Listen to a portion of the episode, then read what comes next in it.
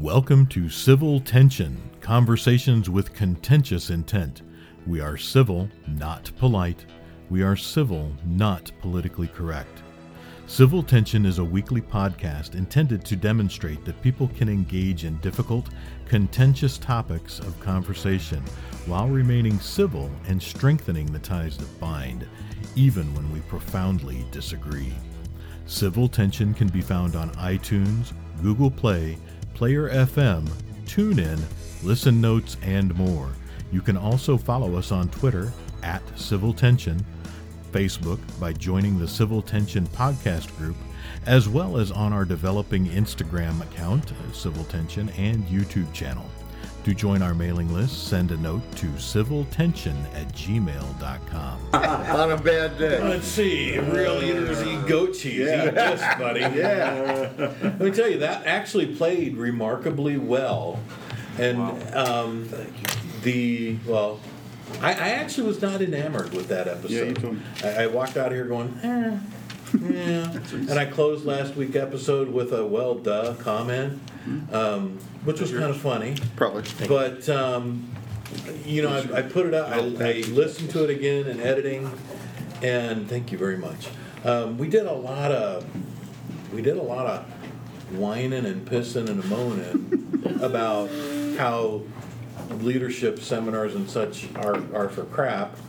But then we also did a lot of Give me a whining and pissing and moaning about how everybody sucks at leadership.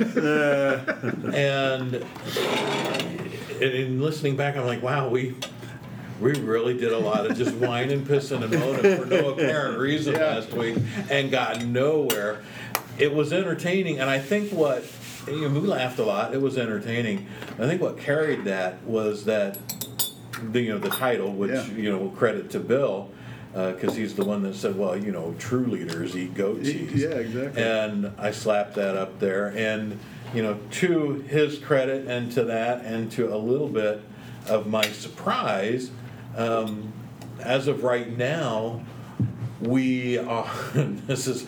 It's so funny that these are our benchmark things, Yeah. but as of right now, we have 1,213 Twitter followers. Gosh. So we have We're blowing up, change the baby. world. blown past that uh, little six, seven hundred to eight hundred mark that we were stuck at for a couple of weeks. Hey, the first 1,200 are the But, uh, toughest.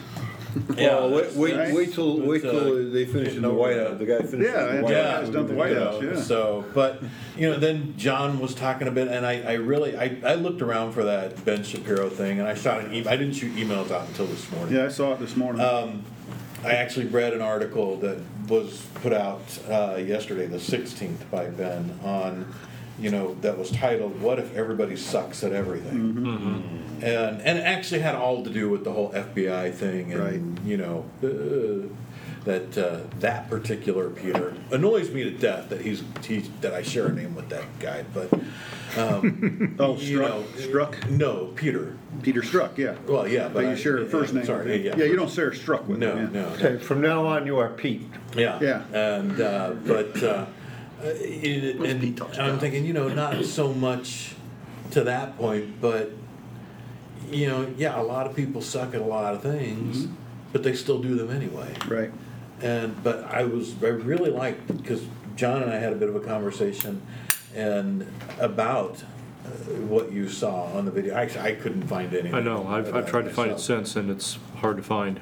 Yeah. Harder to find than I thought. On thought. that subject of the article that you sent, you mean? Yeah, we cut him off on what he was going to say. Or different, on- the other one. Oh, on, okay. On conscription that John was Oh, talking Gotcha, about. Right. okay. So, but actually, share with everybody what that was because that I really liked that conversation. Sure, sure. So the so the video that I saw, the, uh, by Ben Shapiro was on a panel. There was, of course, a moderator, and there were five people on the panel. He was one. There's one other conservative-minded individual, and three other people that I think they were PhDs or media personalities, and they thought that they knew better. And so what the what the issue was uh, was the issue of freedom and in, in the marketplace, and who really knows better, the government or the individual. Which, gosh, why don't you just go ahead and toss a big softball right down the middle for Ben Shapiro on that topic. And eventually the conversation wound its way around, and this comes to the inspired comment that he made, was the issue of integration in the South. and that you do need forced, you do need forced um, intervention on the part of the government in some situations, be- i.e. integration of the South and getting rid of, you know, segregation and all the rest of it, and civil rights movement, what have you.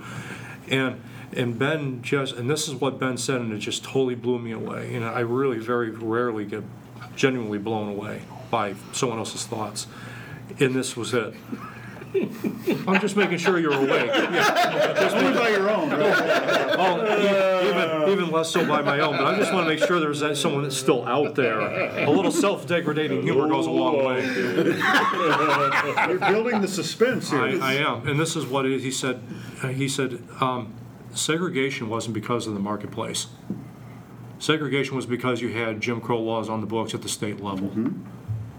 He said you had the federal government come in to correct what the states had put into place. He said, what would the South have looked like if there weren't actually Jim Crow laws and the marketplace had been allowed to sort these things out for themselves? And of course, it was all hinging around the issue that, well, if you're a florist, should you be conscripted to supply flowers to a gay wedding? If you are a baker, should you be conscripted by the government to supply something to uh, a gay wedding? As opposed to if someone who is gay comes in to your establishment and they say they want, I'd like to buy some roses, or I'd like to buy a dozen cupcakes, by all means but do not conscript my labor to force me to, to participate in a ceremony and in something that I, as a person of religious conscience, of faith, do not ascribe to and cannot be a part of. And so that was the whole issue. And eventually wound, so the person that thought he knew better said, well, gee whiz, if we didn't have conscription or forcing on the part of the government, you wouldn't have had integration in the South. And Ben's like, wait a minute, that wasn't because of the marketplace. That was because of Jim Crow laws on the, on the books at the state level. He said, so you can't say that the marketplace wouldn't have fixed that. Probably would have. He says, what happens to the baker that says, I don't want to participate in the ceremony that I don't believe in? Well, eventually, the marketplace will decide if you are in business or out of business. In which case, the baker, once they realize that they're losing too much money, has to make the decision: Is this a principle that I'm worth? It's worth losing my business over? And that's a personal decision they get to make. And if they make that decision, then they get to shut their doors and they get to go work for somebody else. And that's their personal decision and the marketplace will sort these things out. It was just totally inspired mm-hmm. because I had never thought about that before. I mean, it's obvious now that you hear it, but it was never, it was never, I never had thought about the fact that the states and the segregation wasn't because of the marketplace or racism necessarily on the individual level, but there were laws on the books that would not allow them to do this, that, and the other. Right. I thought it was totally inspired. Mm-hmm. I never had that thought before. Never had that conclusion before. That was the video that I saw. But see, those laws on the books could have been changed by the people Yeah. over a period of time. Now, Right. The acceleration that took place by the federal government stepping in, Right. or had there been a public debate over it. Right. Now, again, in the South, the public debate would, might have still sided with the laws that were on the books Mm-hmm. at that time. Right.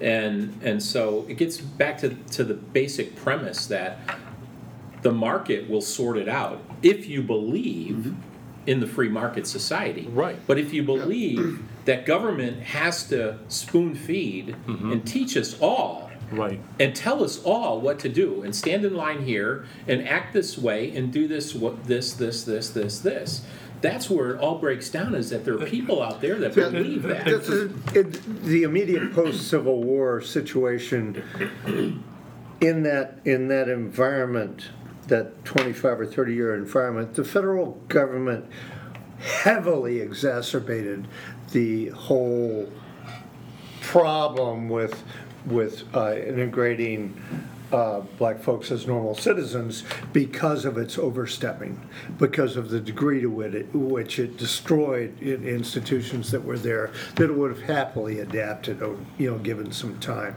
The, the anger that made the Ku Klux Klan happen was caused by the federal government. And anybody that doesn't believe that has never studied the Well, Reconstruction. and the and- and the thing that, that as soon as I heard that commentary by Ben, I thought to myself, okay, because I'm a Tenth Amendment guy, I think to myself, wow, this doesn't bode well for the Tenth. But then I came to the conclusion, per Glenn's point that he just made, yes, there are things that should be delegated to the feds at as delineated in the Constitution, those things that reside with the states, but there are those things that within the states under the Tenth Amendment that not even they should be doing. And there are things that not even the counties or the townships or parishes should be doing. There are things that simply should not be dealt with at any governmental level, that should be dealt with at a free market, free will. If I want to buy flowers from you, I will. And if you say, I don't want to sell you flowers because of this wedding, but I will give you a list of companies and uh, establishes that will help you, establishments that will help you. And that's exactly what this particular florist did. That's exactly what this particular baker that, and again, the state of Oregon, they were sued out of business. The fines by the state are over $130,000. They've lost their business, they've lost their livelihood, and they still are on the hook for the fines. And so now what the issue is, is that someone came in and said, I'm going to conscript your labor. The government agreed with them. I'm going to conscript your labor to do something that you don't think that you should be allowed to do, even though you've said, kindly, sir, here's a list of other florists or bakers that will do what it is you want to do. They say, no, no, that's not good enough. Mm-hmm. I want to conscript your labor. I want the government to force you to do it because I'm right mm-hmm. and you will comply with what I want because you don't have the free will to make your decisions and I have to absolutely force you into what I think you As should I've do said many times, comply or be destroyed. comply or be destroyed, and that's the left. Okay? I absolutely believe that as a Christian, I'm absolutely 110% correct. I believe that. And anyone who has actually been exposed to biblical Christianity cannot help but believe.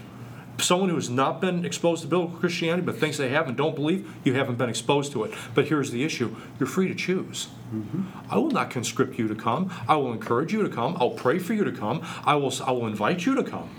I will try to share God's good news with you so that maybe you can come take that next step and the Spirit will convict you to come. Or at least try it. But I will never conscript your labor to say, you have will go to church. That's insane. That's Just insane. this, just this week, uh, and Don, you might have seen this. there was a discussion in a private Facebook group that we're both in about whether or not a business coach should or could turn down somebody looking or seeking her services. Well, And and so yeah, we all say, well, wh- why why why not? Well, because of the very thing that you're speaking of. Now, this had nothing to do with whether or not the individual was uh, a lesbian or gay or whatever. It had nothing to do with that. It had nothing to do with race. It's just that coach didn't feel comfortable coaching that individual in that industry. They didn't feel qualified. Right. And so one of the responses from uh, one of the coaches was, "It's your game. You get to choose who you play with." But based on what just happened, it almost, as a business owner, puts the fear of God in you. That what if that person came back and, and made some accusations Yeah, that the reason you didn't coach me is because something this. totally different. Right. right. Right. And now the government has conscripted that coach to coach that person Right. who may not be successful in the coaching, Yeah. which then could result in being sued because you didn't get the results that that person thought you should get. Right. So you know, you're you're damned if you do and you're damned if you don't. You, you either coach the person or you take the risk. But that's exactly where the issue lies. We shouldn't have to be making those kinds of decisions. It's, should be. free As a business coach, I want to coach that I want. people that I want to coach. Yeah, It has to be a good co-fit. You'll do Those are the only to be people a you're fit. gonna be good at coaching. That's exactly. right. Right. That's And, right. uh, uh, If you're working for yourself, you shouldn't have to do business with anybody for any reason that you don't want to, and that's the only call. The deal is, as the owner of the business, either uh, this is a good business decision for me or not. And that can come down to, yeah, uh, the guy speaks Spanish. I don't speak Spanish. Most of his clientele speaks Spanish, comes from a different culture. I don't have a clue how to consult him. Right. I am not good at what I do for him. There's a I don't do barrier. websites for Spanish-speaking people unless they want to bring their Spanish-speaking person as my partner. I'll show them out all the tech stuff, and they tell me how to communicate. Right. Right. No, but no, But I can't, I can't help them with just my own You won't do a good you see- job. But there's, but, so let's say, that- but let- but let's be clear, though, that, um, let's say that you have a restaurant, And so you made the statement that you should be able to do business with whoever it is you want to do business with as a business owner.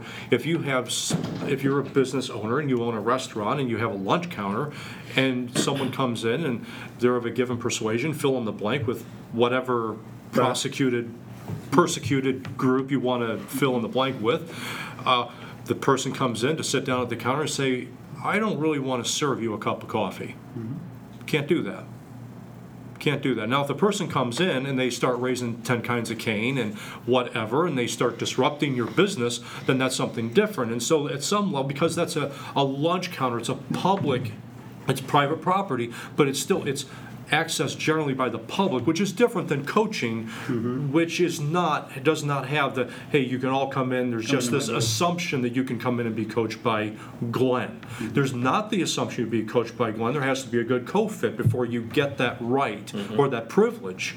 The same way with Ken building a website. If someone were to come up to you and say, hey, look, I, I want to do a website and it deals in X, Y, and Z. And Ken finds X, Y, and Z to be something against his moral conscience.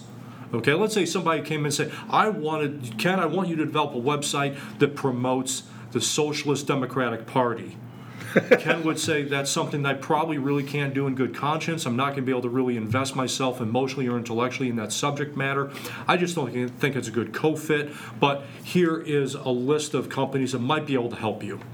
I would submit though But that. but I, but I'd like to talk that out because that's what was happening. Yeah, and that's where I want to go. Yeah. Is, is I would submit that Ken has a greater risk of exposure than I do because of the services he provides. Mm-hmm. As a business coach, that's one area. But Ken providing website development and mm-hmm. services in that area, if somebody came in and said to him, like the baker, mm-hmm. I want you to develop a website that is totally against your your personal beliefs and so forth, and it's a website for. And because of the Baker thing, let's just talk about that for for gay, uh, you know, a gay platform. And Ken turned that down. He has a pretty big exposure, Yes. even though he doesn't have a brick and mortar where people are coming in to necessarily buy a you know a service in the you know a hot dog or whatever. You know, I would say his exposure is far greater than mine. Uh, Ken, you, your No, thoughts? yeah, Yeah. a- absolutely. I- we- But neither of us s- serves up uh, a can of product that's on the counter when the guy walks in. A commodity. Walking by, Right. yeah. a commodity. We, we serve up things that, uh, that, that, uh, that require our emotional and business sort of alliance or understanding or simpatico, you know. Uh, if, my best clients are the ones where I really believe in their business, and I am I'm, I'm totally stoked by, by helping them succeed. Naturally, I'm going to be better at appeal, making the website appeal to their customers. Right? Where if somebody comes into me and, and, and asks me to put up a site that uh, that uh, campaigns actively against uh, concealed carry, which Sure. I, I believe in. I, not only do I not want to do it for my own beliefs, I'm going to be bad at it. And it's a bad business decision for me to commit to spend this guy's money. When you're not committed to it. Yeah, I just, you know, When I'm, not I'm not, and, and I can send him down the path to somebody who is, God bless you. Right. Right? Uh, web guys are not that uncommon. I, I'm, I'm still back to how did the government ever get to the point of telling an independent small businessman who he can do business with?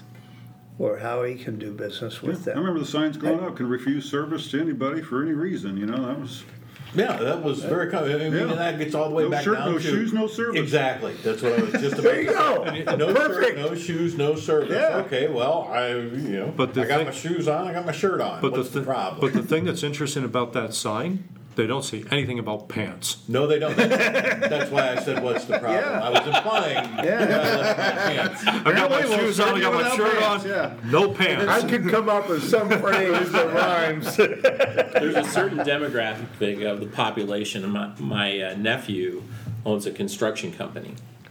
And he loves working with that population, even though personally he's The mm-hmm. no pants not, population? Not, yes, no- no- we'll call it the no pants population.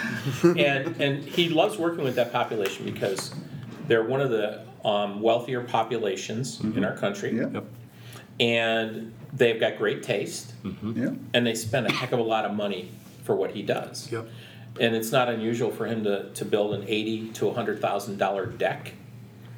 It is a good And- market segment. And it's a great market segment, Yeah. and he's more than happy to take their money. Right. And why? Because when those decks go up, there's parties that happen on that deck, Yep. and then people say, "Wow, Built your deck, yeah. where did, who did this for Yeah. you?" Yeah. Yeah. And guess who his next customer comes from? He turns business away because he's got so much business. And and that's the genius of the marketplace. And there is It's absolutely no reason for the government to get involved and say, you must build decks for everyone that approaches you to build decks. If someone wants to say, I want to approach and, and go after a niche market Yep. of this particular demographic, whatever it is, well, happy trails, and you've made great gross margins and great net profit, and you can retire at the age of 54 and, you know, winter in Belize, great. Who's the same, who's, who am I to stop you? By the same token, if you want to turn that business away and your gross margins are slim, your net profit is much less, of course, and you wind up working till you're 75, well, that's your decision. Mm-hmm. That's okay.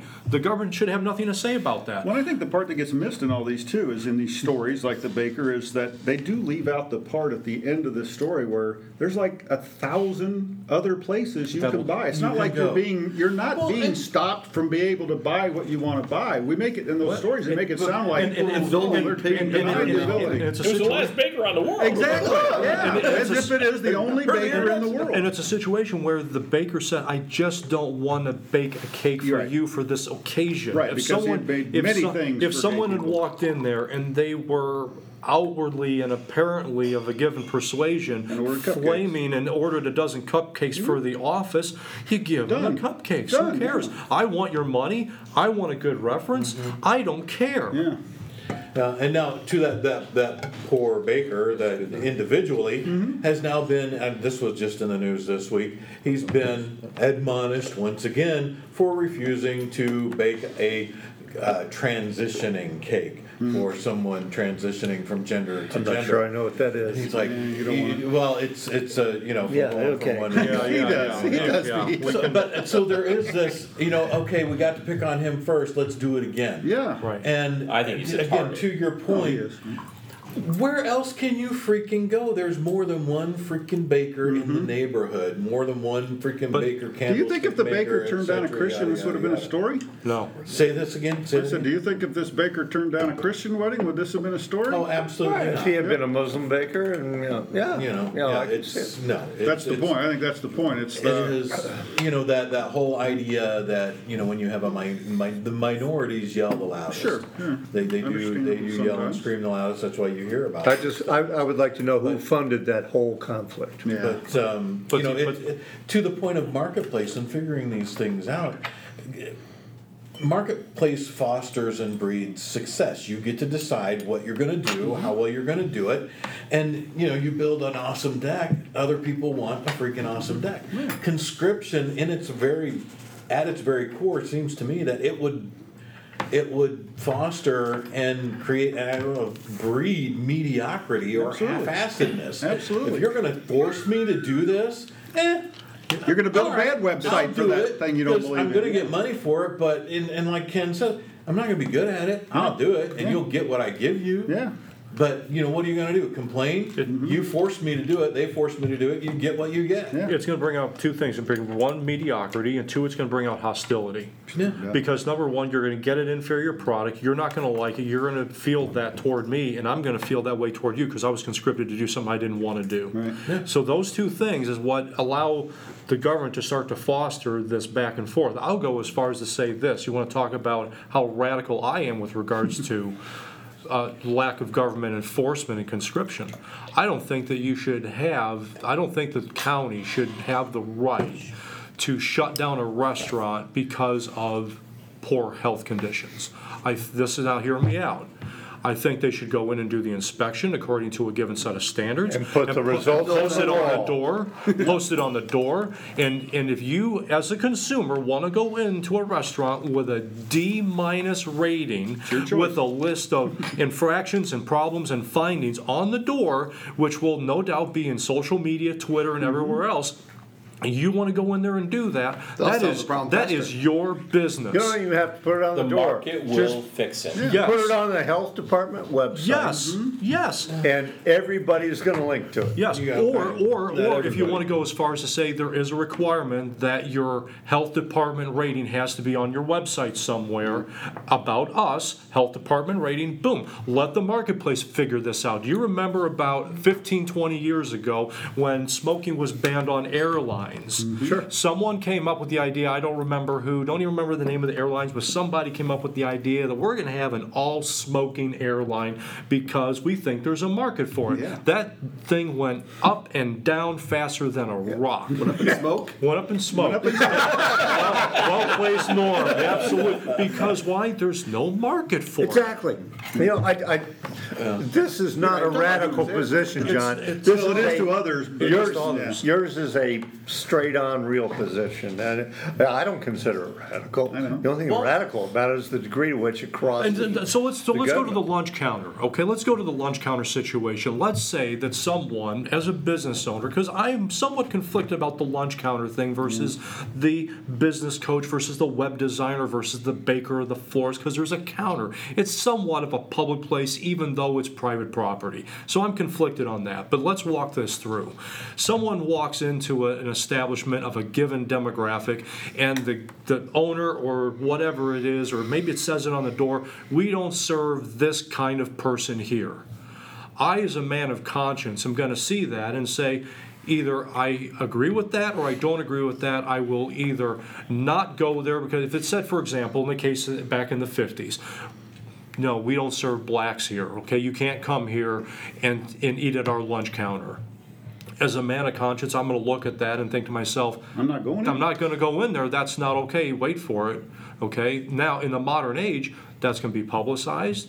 There's going to be a lot of pressure placed on them, and that business owner is going to have to make the decision to say, you know, I need to make money. I want to do this for a living. I apologize. I'm sorry. Boom. I change my opinion based on what the marketplace pressures me to do. And that's gonna be very quick now. It's very quick now, which it wasn't back in the And it 50s. wasn't back, Well, I- I'll- I'll- hold on just a second, because don't think for a second, I know Norm, you really want to say, don't think for a second that now somebody's not gonna take a picture of that, slap it on Twitter, No, it'd be out and two that, seconds. that place is gonna be ostracized in about two seconds. But now, the- but now, I'm sorry, but now the issue is, now the issue is, is that, wha- uh, that there has to be the opportunity for the business owner to repent.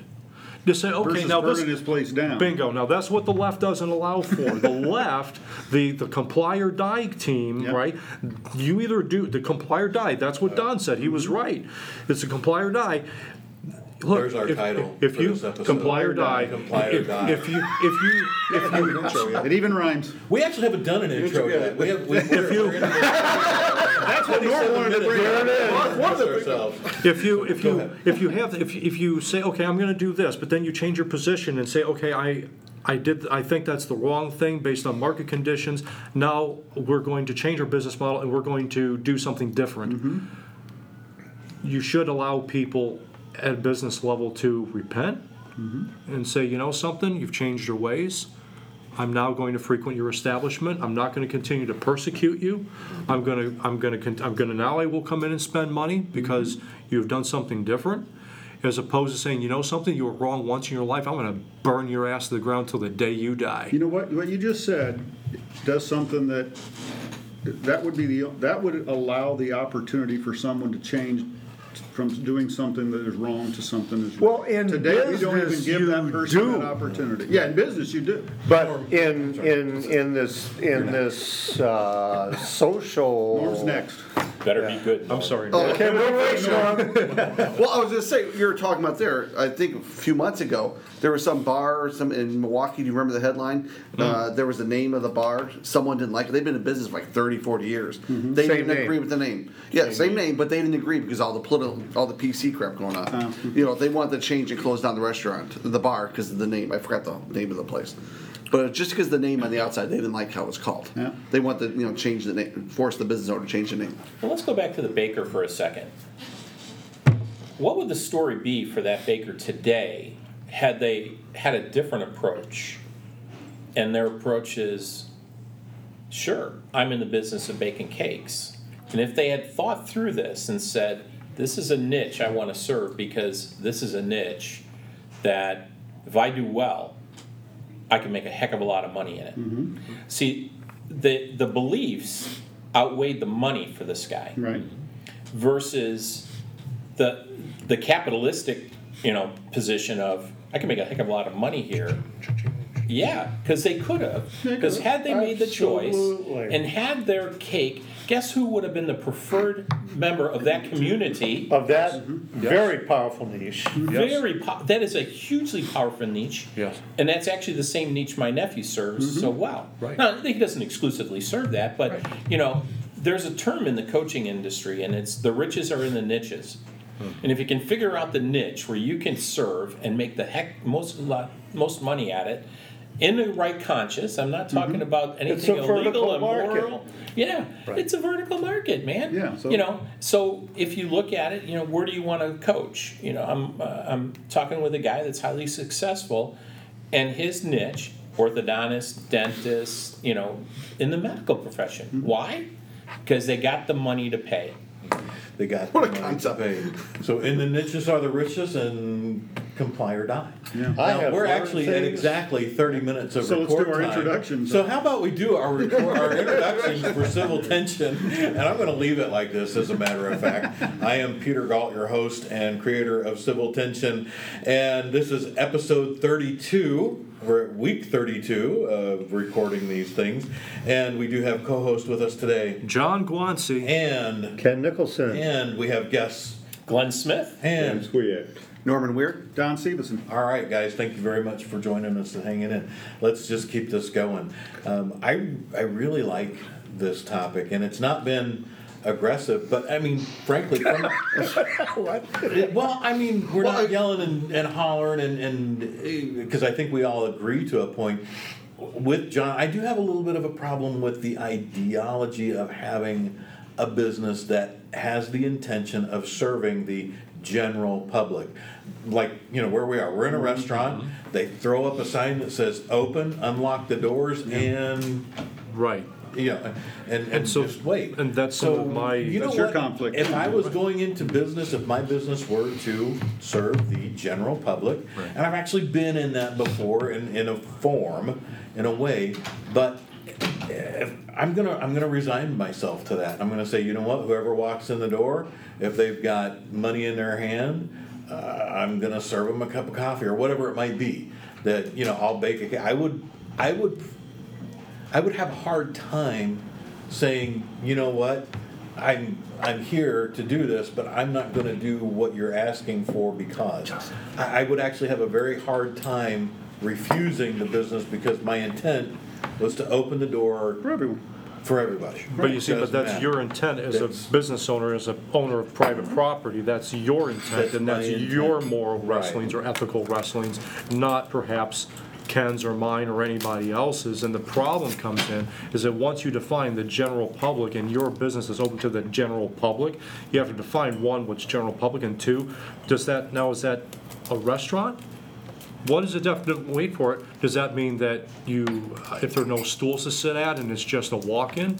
Is it a bakery?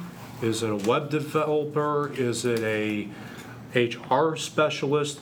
Then you start moving that line. Once you define what the general public has a right under the confiscatory powers of government to access, now you've defined there's a line. Well, we know anything with government, they move the line mm-hmm. right? So today it's going to be restaurants, tomorrow it's going to be something totally different. And ultimately, the marketplace has to be what decides what a person does and doesn't do. And I agree with Wait that minute, wait a 100%. I I have, I have a a little bit of a problem with the correlation when you first started, John, um, regarding the, the Jim Crow laws, okay? Um, Partly because if, if the moral aspect of the Jim Crow laws was to give everyone a part of their democratic privilege. Okay? Where would we be today? If we, if we didn't have those, if that, I mean, it took, it was over a hundred years before that even, before that even came, and that became uh, a, a, uh, a theme that had to, had to come out somewhere.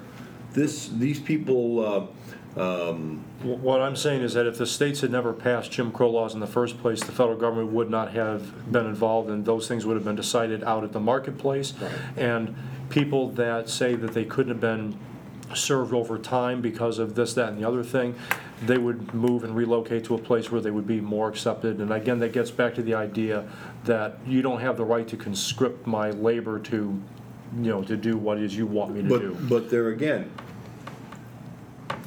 do you have, do you have the right to force me to move someplace else? No, you make a decision whether it is you want to deal with the harassment or not. That's your, that's your free will decision. I got, It yeah, really but see, it's more, it was more than harassment, that was the whole point. No, but, no, no, I'm talking about at a business level. I'm not talking about lynching people from trees. That's not a Jim Crow thing. I'm talking about business and the interaction within the exchange of commerce. That's what I'm talking about. And there were laws in the books that did not allow for people to be served at lunch counters. That's what I'm talking Can, about. can I There were also- ask, there were also laws that- somebody define what the Jim Crow laws were? Because I think there's some misunderstanding. I think everyone just throws Jim Crow's laws out there because I know I'm a little, 'cause, you know, what, What exactly did talk- they, what kind of stuff did they deal with? They were what did laws that enforced racial, racial segregation Right. in their period. Okay, so that means, That, that enforced it racial or permitted it? Enforced Well, it. both. Enforced. Enforced it. yeah. So Thou get- shalt talk. Shall not not have the not. same public Yes. bathroom for mm-hmm. blacks and whites. Right. so therefore you. Holy you cow, I was black not aware of that. Black No, the kids going laws were college. segregate, to force segregation, not integration. Right. So what I'm saying- So examples, let's talk about some, uh, beyond the bathroom. So what you had is water fountains. Yep. Whites only, blacks only. Hotels. You had hotels, you had restaurants, and even on the buses. My dad told me a story. wherein you have Rosa Parks. Yeah. My, my dad told me when he was a, a uh, um, recruit in the Marine Corps and he had his Liberty and he got in a bus in South Carolina and he got up for an elderly woman and the bus driver was watching him and he told the lady, You can sit down here. And she said, No, son, I can't. I have to go in the back of the bus. And he said, Ma'am, sit down. And she said, You need to sit down. That bus driver is watching us and we will not move. And it was a black woman, an elderly black woman. And Right. he, as a gentleman from the north, Given a mm-hmm. seat. didn't understand the rules. Yeah. Right. And so what, so the point being, and I want to, I want to clarify this for Dan, is that, is that if you didn't have forced segregation, you would not have had the need for the federal involvement. That was Forced Ben- That was, integration. that was Ben Shapiro's point. That is, the marketplace did not, al- was not allowed to work At a local at a level, the local market rights level. was And so the Well, see, that's statement, right. so the statement that blacks wouldn't have gone to college is totally erroneous.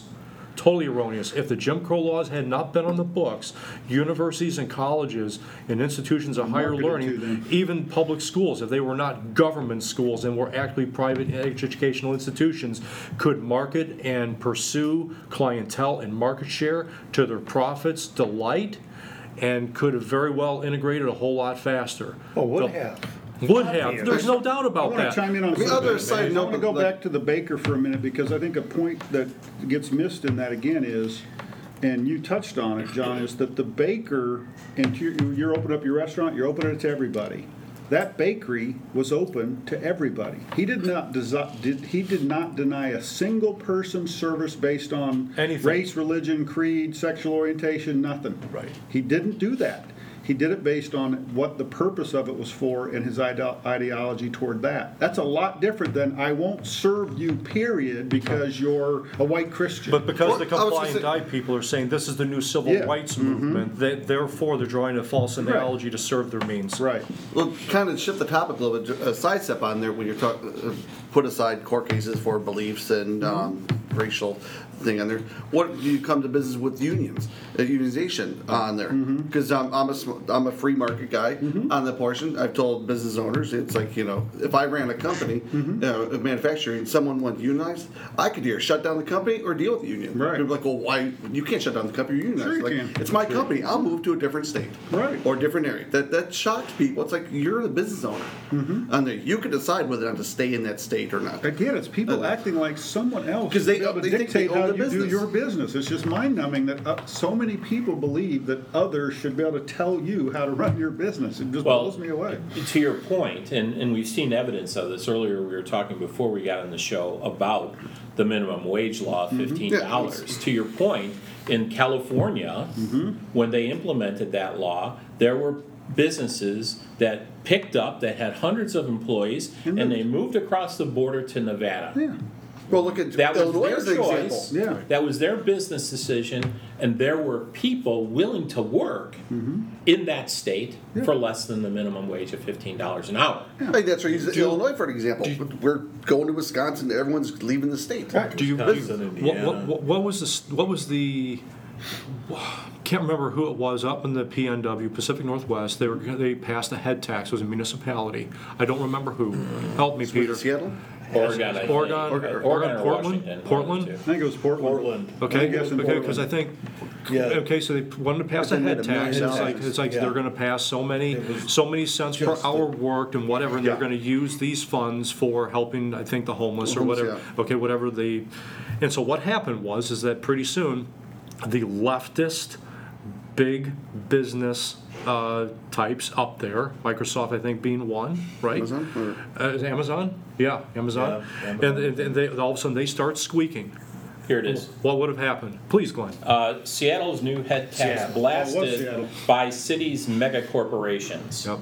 So the mega corporations, who are the liberal corporations that we know of Which that are out in Seattle, yeah. Right. they didn't want it. Right. So what was going to happen? They were going to make a decision to take their personal, if you will, their personal property, and they were going to move to another location, probably the Carolinas or even better yet, Texas.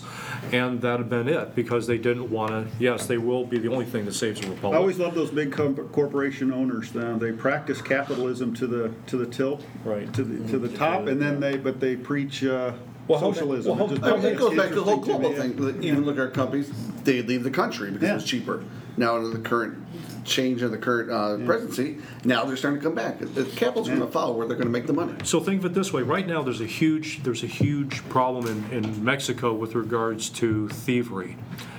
Now you may think, well, geez, John, that's really nothing new. What do you mean by that? That is that the bandits that I'm referring to, they're called rail bandits, and what they will actually do is that uh, foreign automakers will import their cars to a given port in Mexico, load them onto a train for transport into the United States, and they do some assembly work down there, final assembly, and they bring them up.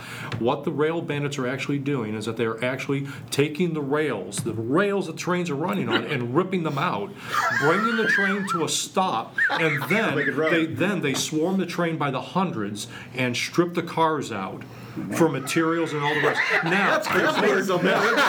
They now, created their own market. now, if I'm a business owner, if I'm Audi or Volkswagen or Toyota or any of the other many automotives that are having this problem, I'm not going to go to that port in Mexico anymore. I'm going to go to Houston. Yeah. Right? Or I'm going to go to California. I'm going to get away from that. Why? Because you are an obstruction to me doing business and making a lot of money doing it. That's the marketplace. And then the people of Mexico will cry foul. It's like, well, government, your rails, fix your problem and I'll come back. You can't fix your problem, I won't come back. Right. You want to know why it is you're, you know, not just Mexico, but if you have a country that doesn't have a robust GDP, doesn't have a good wage, people aren't healthy and happy and prosperous, well, guess what? Because there's no capital investment. Why is there no capital investment? Because there's no stability or you're making business hard. Well, make business easier for me and I'll come back and spend money.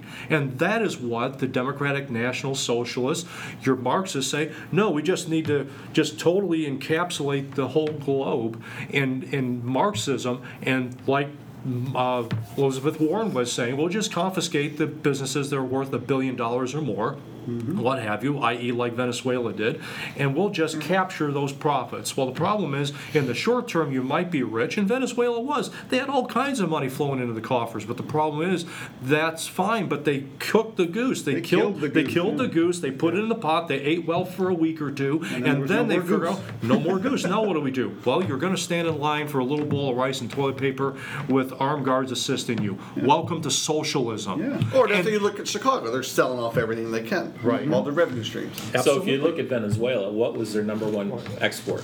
Oil. Oil. Boom. So as soon as the government took that over, everything went down Destroyed the it. tubes. It destroyed their economy. Yeah. They had a they had a they had a very good economy or a good economy prior to that. I don't know if it's very good, but they had a much better economy. Better than us. They had an economy. They had an economy. I mean, I, I actually know a guy, I met, actually, I don't know him personally anymore, but I met a guy many years ago whose, um, whose father-in-law was in the military in Venezuela. And their first attempt at a coup to overthrow the government, uh, he was part of the, the, the military was part of putting it down. And uh, the second attempt, he fled the country. And the guy that I met was his son in law, and he actually was at a march in Venezuela. And his two bodyguards, he was at the front of this march protesting what the government was doing and the dictator was doing. And both men on each side of him that were protecting him were killed by headshots. Mm-hmm. He knew at that point he had to leave the country because that was the message. There's some feedback, yeah. Now, those weren't random shots. Right. Those were intentional warnings. Mm-hmm. They didn't want to shoot him because of his connection. They wanted him to just go away. They wanted him to go away. Mm. They succeeded. And now there are people. Now there are people in Venezuela who are doing very well, Oh, yeah. very well, but they're connected with the government. Mm-hmm. They're connected with the populace. They're connected with, here's the word, They're the one percenters. the oligarchy. Yes. No, no, let's not use the word olig. Let's not use the word one using because that with air quotes with their- right because it's it's the it's the use it governmental oligarchy. And that's what that's what we need to be fearful of, because the people that think that socialism is great don't think they're actually going to have to live under socialism. And the young people that support it, as they tweet on their capitalistic Mm-hmm. iPhones about how great socialism is, don't drive Trabants, right? Soviet Or fail to drive. Right, right. And They so- also don't write the checks for university chairs. No, they don't. They don't write the checks for The health insurance, The health. Well, they don't write the checks for um, any of the not-for-profits. Mm-hmm. Although that, that would go away, of course. You know, the not-for-profits. Yeah, well, At that point, there ain't no profit. Well, I, I, I'm just popped into my head. It's somewhat off the beaten path, but an example of that years ago. Is this a random thought of yours? It is a random thought, but it's, it's relative though, because years ago, I, uh, went with a busload of people down to Waveland, Mississippi after Hurricane Katrina. Three churches set up in a Kmart parking lot, a food store where you could come in and buy stuff, uh, a clothing store, which is my church worked in the clothing store, and then a three meals a day uh, restaurant in this parking lot. And I'd never seen anything like this in terms of three churches working together and serving people, people that hadn't had been out of their house for six weeks, they were gone.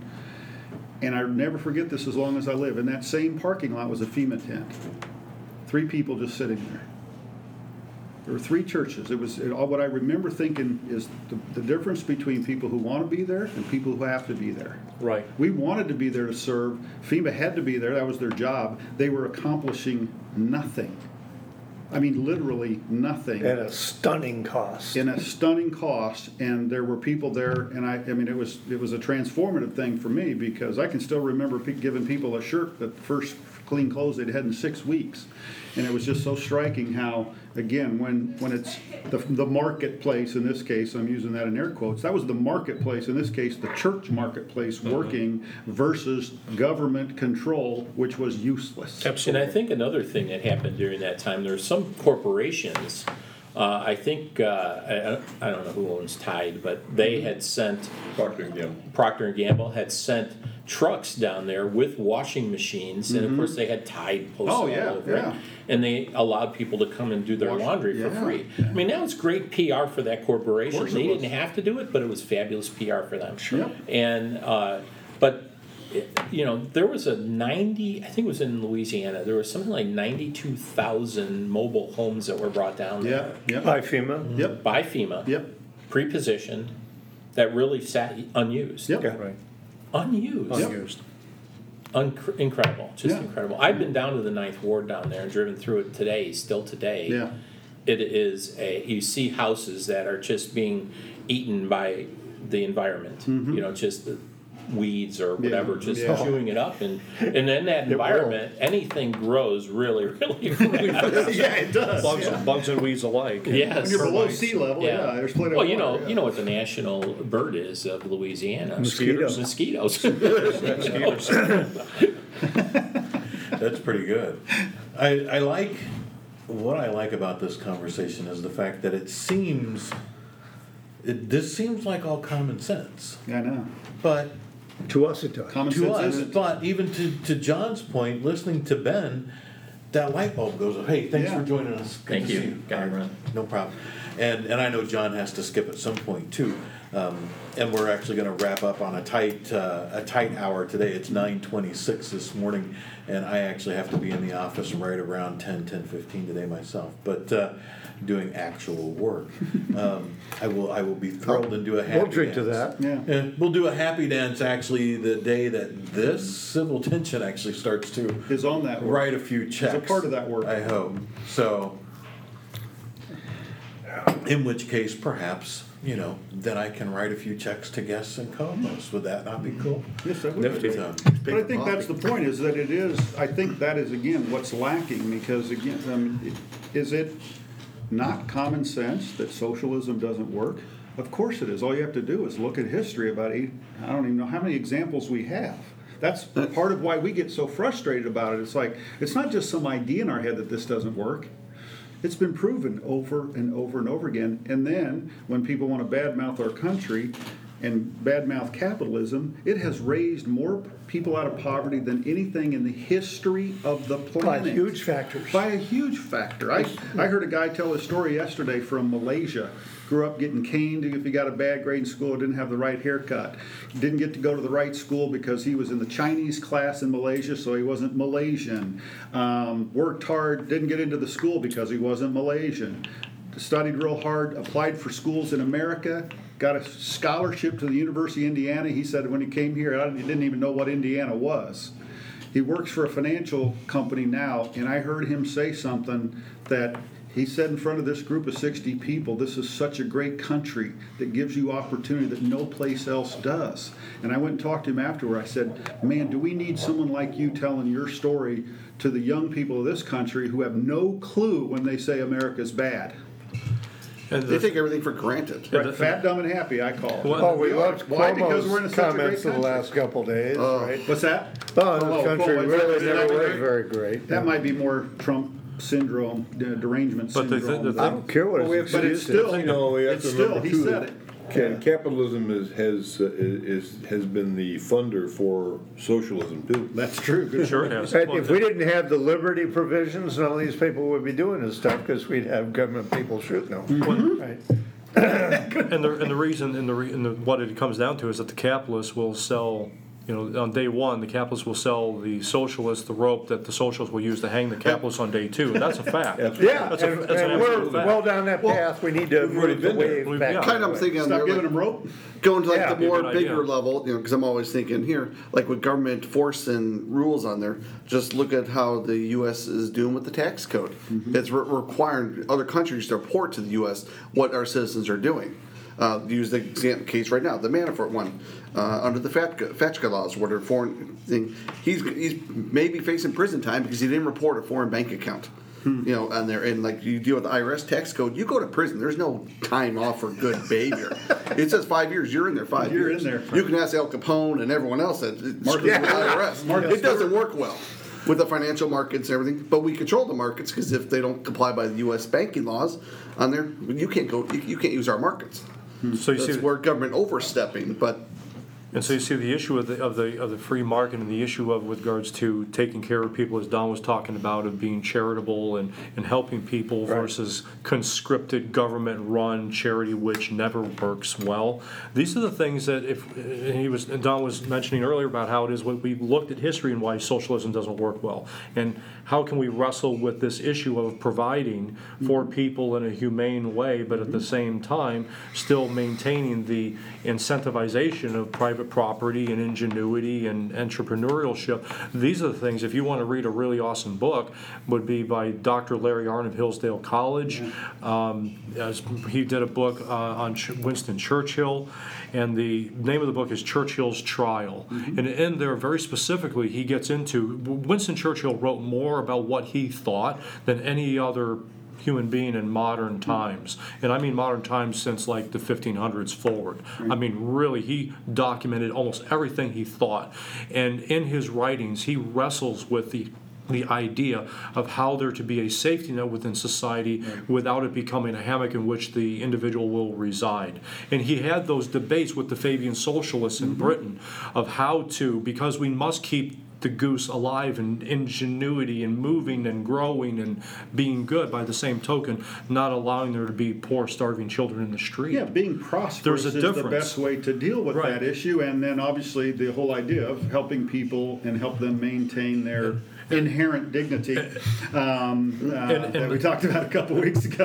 And the, and then the problem is, and the problem is, is that the comply or die crowd believe that you must have absolute total governmental interven- intervention and control, or it is absolute nihilism where everybody's starving. And they, they're so Neither's true. uncomfortable with that gray area that there are many different variants of gray within absolute government control and complete and total nihilism because charities step in, because uh, people with compassion step in. You have business owners that say, hey, I want the PR of the Tide truck going down to Louisiana. I'm going to get something out of it, but I'm also going to provide something that's good for people. There's nothing wrong with that. And it's that gray area that the called comply or die cannot deal in. Yeah. And you know that actually, the, the tide truck is an awesome example because even that can carry through on different levels. Where my daughter goes to college, one of the services the college offers is 100% completely, totally free laundry.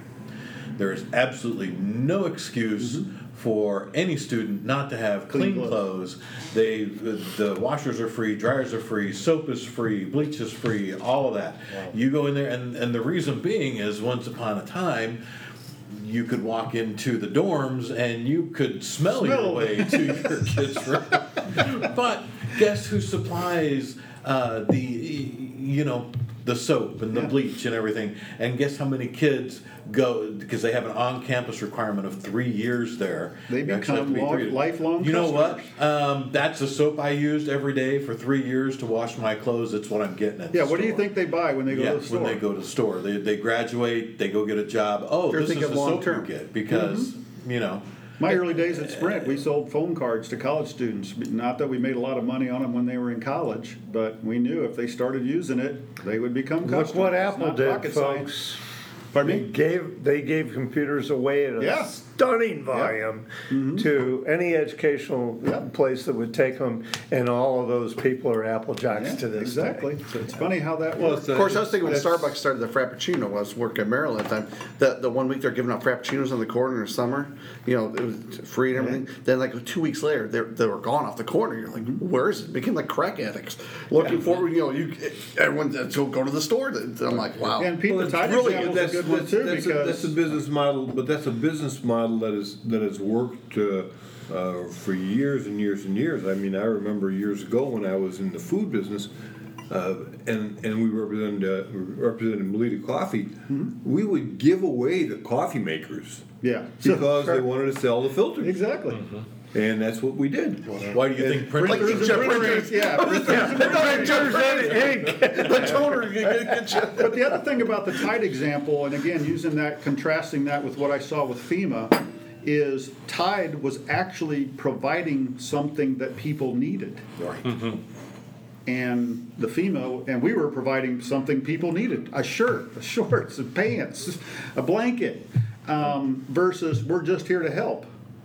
Well, what do they say, when the government's here to help you, what, you know, when they say, I'm the- from the government and I'm here to help you? Reagan, the, Yeah, Reagan. the scariest person. Yeah, run for the hills. And so I got a great shot of what that looks like. There's a, there's a difference between active and passive help. Bingo. We were actively helping people, yeah. And and the thing of it is, is that to bring this, to bring this back to the beginning, the marketplace solves, solves ninety-nine percent of all ills, ninety-five percent of all ills. And when people say, well, the marketplace doesn't work, well, you know why the marketplace doesn't work? Because you're not using the marketplace. They say, well, we, marketplace-based, based healthcare, uh, in this country doesn't No. work. You know why? Because jacked that's up the not, because that's not what we're doing. Yeah. Oh, You're not even, You're not. not even in the Not same even- universe. Not even close to doing that. So they think, well, we need a single payer program.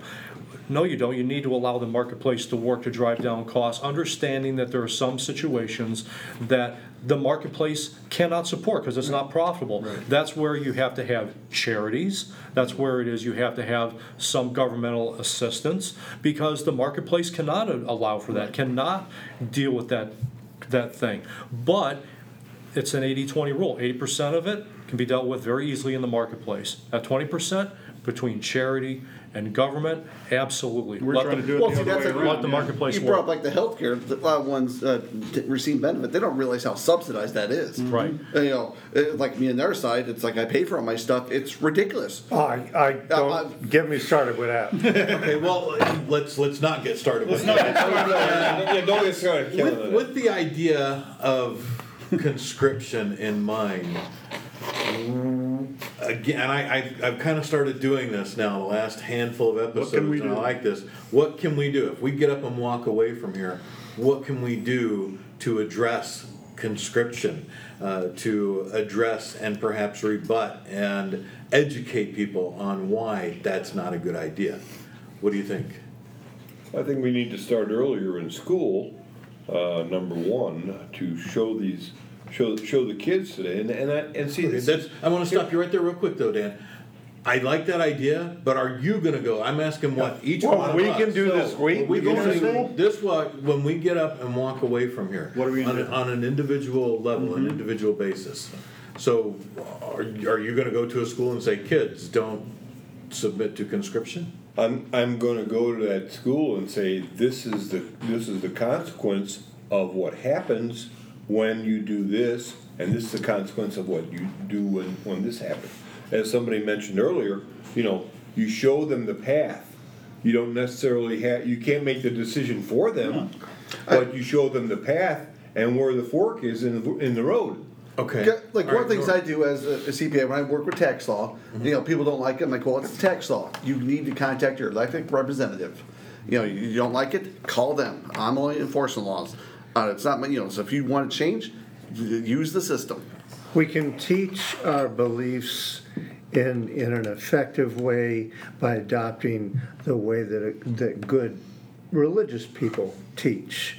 Sh- Just, just share, just, you know, when you, when you're sitting with a fifteen-year-old over dinner, share stuff, talk about stuff, little nips at a time. You know, we have to solve the entire problem with this issue. But anything you can do with any individual in any conversation without being obnoxious, but just to point out, hey, have you looked into this?